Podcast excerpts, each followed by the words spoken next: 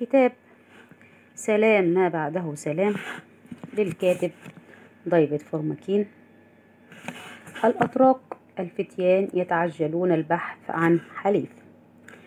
تأثرت نظرة حز- حزب تركيا الفتاة إلى الشؤون الراهنة بالكلم الذي أحدثه استمرار تفكك الإمبراطورية إقليميا. فإقليميا البوسنة والهرسك حاليا جزء من يوغوسلافيا. كان كان اسميا لا يزالان إقليمين تركيين. أما رسميا فقد ضمتهما إمبراطورية النمسا. هنغاريا إليها في عام 1908 وقد كان هذا الضم خطوة مزعجة هيأت في عام 1914 الخلفية لاغتيال الأرشيدون الأرشيدوك النمساوي فرانسيس فرديناند واندلاع الحرب العالمية الأولى. كذلك فإن إيطاليا حديثة العهد بالتوسع الإمبراطوري. لم تخف ما تبيته إزاء الأراضي العثمانية. فاستندت إلى ذريعة وهي إذ هاجمت تركيا في من 1911 إلى 1912 واحتلت ساحل ليبيا حاليا. وجزيرة رودز وجزرا أخرى قرب الساحل التركي. وفي الوقت نفسه تقريبا ثارت ألبانيا على الحكم العثماني. فأثارت تساؤلا جديا عن إمكانية احتفاظ الإمبراطورية بولاء رعاياها غير الأتراك. وفي أثناء ذلك وخلال الحرب البلقانية الأولى من عامي 1912 إلى 1913 أنزلت الرابطة البلقانية بلغاريا واليونان والجبل الأسود والصرب هزيمة بتركيا وضمت إليها كل ما تبقى للإمبراطورية العثمانية من مناطق في أوروبا أو ما يقرب من ذلك ثم وقعت الحرب البلقانية الثانية عام 1913 وتمكنت الإمبراطورية العثمانية من استعادة بعض الأراضي في تراكيا الإقليم الواقع مباشرة عبر الماء في مواجهة تركيا الآسيوية. ولكن هذا النصر بدأ مجرد فترة قصيرة لالتقاط الأنفاس في سياق تفكك الإمبراطورية المستمر. ولذلك فإن عصبة الأتراك الفتيان التي استولت على السلطة في القسطنطينية وحكمت الإمبراطورية كوزراء في حكومة السلطان شعرت بالخوف من أن تكون ممتلكات الإمبراطورية في خطر ماحق وأن الدوار الأوروبية تتهيأ للإطباق على الفريسة. قبل ذلك بوقت قصير كانت الدول الأوروبية قد تقاسمت القارة الإفريقية فيما بينها وبعض هذه الدول كانت لديه شهية لفتوحات جديدة. ولكن الاتجاهات المفتوحة أمامها كانت ضئيلة فالكثير من سطح الكرة الأرضية كان مستولى عليه. ربعه استولت عليه الإمبراطورية البريطانية والسدس كان من نصيب الإمبراطورية الروسية. أما نصف الكرة الأرضية الغربي فقد وقع في حرم مبدأ مونورو وبذلك نال حماية الولايات المتحدة. بقى الشرق الأوسط وحده منطقة قابلة للأخذ. كانت ثمة شائعات عن طموحات فرنسية في سوريا. وعن مخططات إيطالية وروسية أبعد إلى الشمال. وعن مطالب متزاحمة يونانية وبلغارية ونمساوية في الغرب. ووراء نيران المخيمات كان قادة الاتحاد والترقي يحسون بحركة الضواري في الظلام استعدادا للانقضاض. كانت قناعة قيادة جمعية الاتحاد والترقي أن برنامجها لتحرير الإمبراطورية من السيطرة الأوروبية وهو برنامج لم يكن رجال الدولة البريطانيون وغيرهم على علم به أو إنهم لم يفهموا سيعجل في وقوع الهجوم. لقد كان موقف جمعية الاتحاد والترقي من أوروبا وسطا بين الكره والإعجاب. فهي تنظر إلى أوروبا غير المسلمة نظرة ازدراء وتنظر إلى أساليبها وإنجازاتها العصرية نظرة إعجاب. وفي نيتها أن تحطم الأصفاد الأوروبية في سبيل أن تقلد أوروبا فتزداد شبها بها. ولعل الأتراك الفتيان لم تتهيأ لهم خطة متماسكة لنفض السيطرة الأوروبية الاقتصادية. ومع ذلك كانوا عازمين على وضع نهاية لها بشكل من الأشكال. أحد المواضيع الأساسية التي أدرجت في برنامج جمعية الاتحاد والترقي الداخلي تحديث النقل والاتصالات. كانت المصالح الأوروبية مستعدة لإمداد الإمبراطورية العثمانية بما تفتقر إليه من أنظمة وشبكات في هذا المضمار على أن تعود ملكيتها إلى هذه المصالح. والأفضل أن يتم ذلك على أساس امتيازات حصرية. ولكن قادة الاتحاد والترقي رغبوا مثلما رغب غيرهم من القادة العثمانيين في إدخال التقنيات الأوروبية إلى بلادهم مصممين في الوقت عينه على تفادي الملكية الأوروبية أو الإشراف الأوروبي. وكانت تركيا قد أنشأت خلال القرن التاسع عشر خدمة بريدية خاصة بها. ولكن هذه الخدمة قامت جنبا إلى جنب ضمن الإمبراطورية مع خدمات بريدية أوجدتها مختلف الدول الأوروبية لنفسها. كذلك أنشأت الإمبراطورية العثمانية شبكة اتصالات برقية خاصة بها.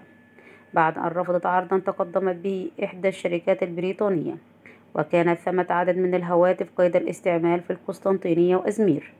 في عام 1914 وسبق أن منحت إحدى الشركات الأجنبية امتياز تمديد شبكة خطوط هاتفية في القسطنطينية عام 1911 ولكنها لم تحرز تقدما كبيرا.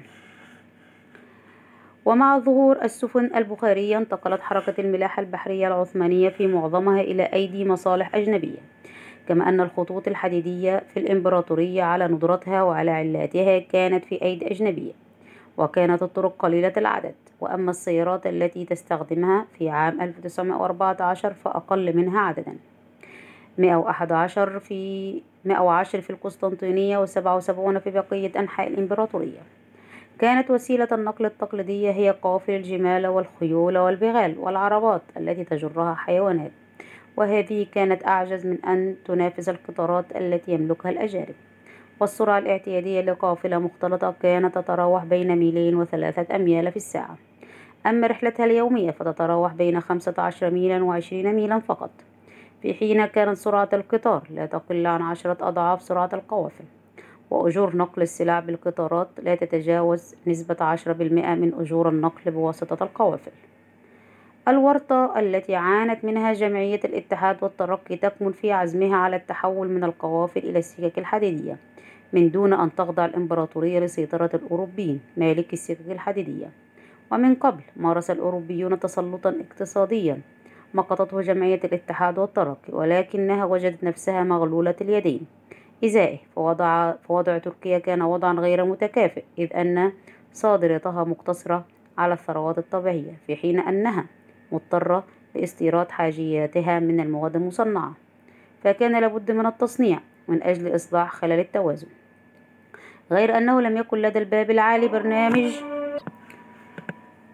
لتحقيق ذلك ولم يكن في قدرة الإمبراطورية أن توفر سوى الأيدي العامرة غير المدربة.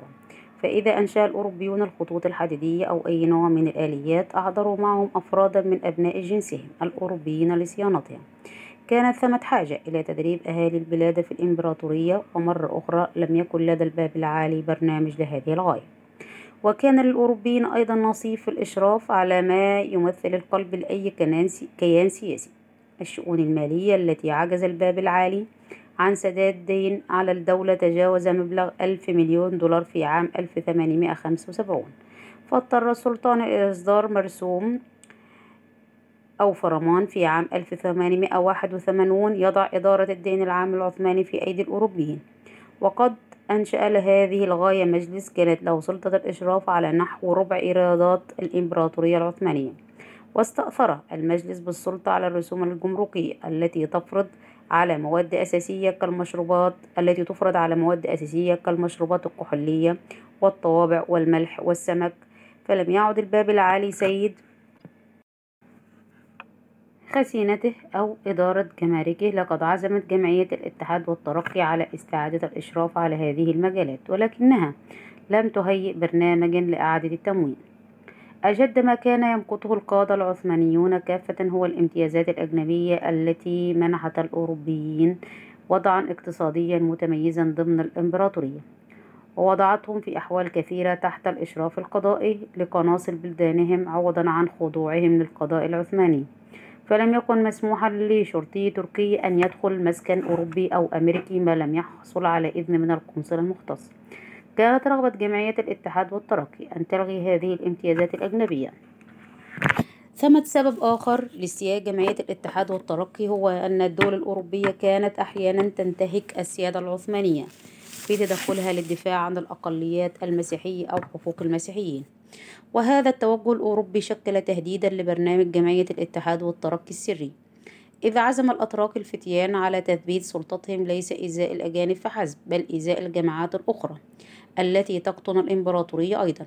وكان في هذا تناقض مع ما تعهدوا به عام 1908 فقد نادى البرنامج الذي أعلنته جمعية الاتحاد والترقي بالمساواة في الحقوق بين سائر الجماعات الدينية والأثنية واللغوية المقيمة على أرض الإمبراطورية.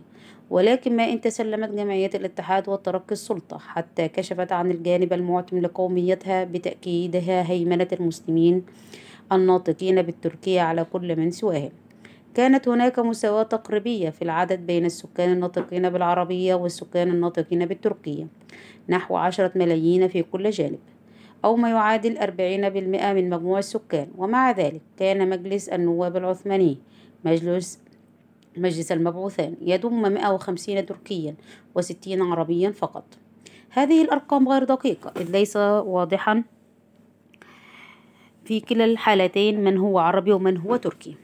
أما نسبة العشرين بالمئة المتبقية من السكان ومن ضمنهم الجماعات الكبيرة من اليونانيين والأرمن والأكراد واليهود فقد عانوا من التمييز وكان العرب هم الأشد معاناة من هذا التمييز. لقد جاء في الطبعة الحادية عشر للموسوعة البريطانية. من عام 1910 إلى عام 1911 أن القاطنين في الإمبراطورية العثمانية آنذاك كانوا يتألفون من 22 عرقا مختلفا. ولكن لم ينشأ قط شيء اسمه أمة عثمانية. وإذا افترضنا أن فرصة قد سنحت لإنشاء أمة عثمانية فقد هدرتها جمعية الاتحاد والترقي باستبعادها 60% من السكان من حيز هذه الفرصة. لقد كان طلعت وأنور وزملائهما قوميين من دون أمة. وفي نطاق الإمبراطورية بما هي مختلفة عن السهوب الواقعة شرقيها كثيرا ما نجد أن الناطقين بالتركية ليسوا من أصول تركية أن سير مارك سايكس وهو عضو في البرلمان البريطاني قام برحلات واسعة إلى آسيا استهل أحد الكتب التي ألفها بالتساؤل. كم من الناس يدركون عندما يتحدثون عن تركيا والأتراك أن لا وجود لمكان كهذا أو لشعب كهذا؟ لقد أصبح موطن الشعوب التركية القديمة تركستان في حوزة روسيا والصين وأكثر من نصف الشعوب التركية الآسيوية تعيش إما هناك أو في أماكن أخرى خارج الإمبراطورية العثمانية بحيث أن قيصر روسيا كان بوسعه أن يكون أحق من السلطان العثماني في ادعاء تمثيل من هم من أصل تركي. لقد ارتبط اسم أنور باشا بحلم إعادة توحيد جميع الشعوب والأراضي الآسيوية الناطقة بالتركية. ولا ريب في أن الفكرة راودته في عام 1914 فكريا كانت الفكرة رائجة ولكنها آنذاك لم تكن بعد في نطاق مشاريعه. ثم أن أنور الرجل الضئيل الجسم المدمن على الحركات المسرحية والمهووس والمهووس بالبرامج الكبرى التي كانت تسميتها تبدأ بمقطع عموم أو كل كانت له طموحات تتعلق بعموم المسلمين بمعنى الوحدة الإسلامية ولكنه ولكن معاملته للمسلمين العرب أظهرت أن هذه أيضا شعار لم يترجم إلى خطة سياسية. لقد رأت قيادة جمعية الاتحاد والترقي أن أوروبا لن تسمح للإمبراطورية أن تستمر على قيد الحياة في أي حال وحتما لن تسمح لجمعية الاتحاد والترقي أن تطبق برنامجها. ما لم يكن هناك سبيل لإقناع إحدى الدول الكبرى بأن تتولى حماية تركيا. فكان بالتالي البحث عن حليف أوروبي هو الموضوع الملح الذي يأتي في رأس برنامج عملية جمعية الاتحاد والترقي. كان جمال باشا فرنسي الهوى ولكنه بعدما سمع أنور يقترح تحالفا مع ألمانيا قال موافقا لن أتردد في قبول أي تحالفا ينقذ تركيا من عزلتها الحالية. كانت جميع مشارب الرأي ضمن جمعية الاتحاد والترقي متفقة في أن ما تحتاجه تركيا أشد الحاجة هو إيجاد حليف أوروبي قوي. وكان يقين الأتراك الفتيان أن إحدى التكتلات الأوروبية أو إحدى الدول الكبرى الرئيسية بريطانيا أو فرنسا أو ألمانيا قادرة على حماية الإمبراطورية العثمانية من الاعتداءات المقبلة على أراضيها. وباستثناء روسيا فإن البلدان المرجح أن تغزو الإمبراطورية العثمانية هي بلدان أدنى قوة مثل إيطاليا والنمسا وهنغاريا واليونان وبلغاريا. كان جويد وزير المالية وعضو جمعية الاتحاد والترقي بريطاني الهوى وقد وجه نداء إلى بريطانيا في عام 1911 إبان الهجوم الإيطالي الأول على تركيا. وكان تشرشل وحده بين كبار الوزراء البريطانيين الذي رغب في إعطاء رد إيجابي وقد دافع عن رأيه بأن صداقة تركية أهم من صداقة إيطالية صداقة تركيا أهم من صداقة إيطاليا. فكتب إلى وزير الخارجية البريطاني قائلا. فكتب إلى وزير الخارجية البريطاني قائلا إن تركيا أعظم سلاح في البر تستطيع ألمانيا استخدامه ضدنا. وإذا كتب جاويد في أواخر عام 1911 مقترحا تحالفا دائما مع بريطانيا أراد تشرشل إرسال رد مشجع ولكن وزارة الخارجية البريطانية لم توافق. اتصل قادة الاتحاد والترقي سرا فيما بين مايو ويونيو عام 1914 وبالحاح متزايد بثلاث دول أوروبية كبرى. غير بريطانيا بحثا عن دولة حليفة. كان جمال وزير البحرية ميالا إلى فرنسا ففاتحها مرات ولكنه قوبل بالصدود. أما طلعت فإنه بدافع القنوط. فاتح روسيا وكأنه يطلب إلى كبير اللصوص أن يصبح قائد الشرطة. فقوبل عرضه أيضا بالصدود. أخيرا اجتمع قادة جمعية الاتحاد والترقي في دار الصدر الأعظم وفوضوا أنور الذي سبق أن أدى الخدمة في برلين بمفاتحة ألمانيا بطلب التحالف معه. وقد أجرى أنور اتصاله بألمانيا في الثاني والعشرون من يوليو عام 1914 لقد رفض عرضه من قبل هانز فون. السفير الألماني في القسطنطينية. وهكذا اكتملت العزلة الدبلوماسية للإمبراطورية العثمانية إذ لم توافق أي من الدول الكبرى على توفير الحماية لها. كان وزير الحربية العثماني صريحا في بيانه للسفير الألماني سبب بحث الأتراك الفتيان عن حليف فقد تبين للسفير فون فرغنهايم أنه لا يمكن تنفيذ الإصلاحات الداخلية التي رسمت التي رسمت لها جمعية الاتحاد والترقي ما لم تكن الإمبراطورية العثمانية آمنة من هجمات تتعرض لها من الخارج. وأعرب عن اعتقاده بأن تأمين الإمبراطورية من هذه الهجمات لا يتحقق إلا بمساندة إحدى مجموعات الدول الكبرى. والظاهر أنه عجز عن إقناع السفير الألماني بأن الإمبراطورية العثمانية تملك شيئا ذا قيمة كافية تقدمه بالمقابل.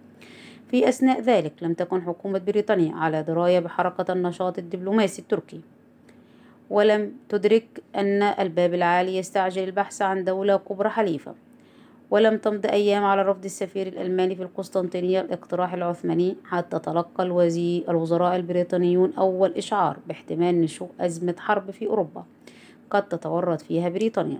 وخلال المدة الواقعة بين الثالث والعشرون من يوليو عام 1914 عندما وجهت إمبراطورية النمسا هنغاريا إنذارا نهائيا إلى الصرب. والرابع من أغسطس من العام نفسه وجدت بريطانيا نفسها في حالة حرب بجانب دولتي التحالف فرنسا وروسيا ضد دولتي أوروبا الوسطى ألمانيا والنمسا وهنغاريا. قلما خطرت الإمبراطورية العثمانية في بال المسؤولين البريطانيين وحتى إذا خطرت في بالهم كان الافتراض العام أن ألمانيا قد تحاول إغراء الإمبراطورية العثمانية بالتحالف معها. لم يخطر في بال القادة البريطانيين آنذاك أن الأمر هو عكس ما ترأى لهم أن تركيا هي الساعية إلى التحالف مع ألمانيا وأن ألمانيا محجمة عن التجاوب وحتى بعد أن وضعت الحرب أوزارها. وانكشفت حقيقة أن طلعت وأنور هما اللذان سعيا للتحالف مع ألمانيا. ظل الغموض يكتنف تفاصيل كيفية افتعال الإمبراطورية العثمانية وألمانيا حلفهما. معاصر ذلك الزمن وبعض المؤرخين ألقوا التبع على تشرشل الذي قيل أنه دفع الأتراك إلى أحضان ألمانيا. ولكن البينات التي ما زالت تبرز إلى الوجود من محفوظات الوثائق الدبلوماسية تروي قصة مختلفة وأكثر تعقيدا قصة بدأت في عام 1914 عشية أزمة حرب. لا تشرشل ولا زملائه في مجلس الوزراء رأوا نظرها. انتهى التسجيل.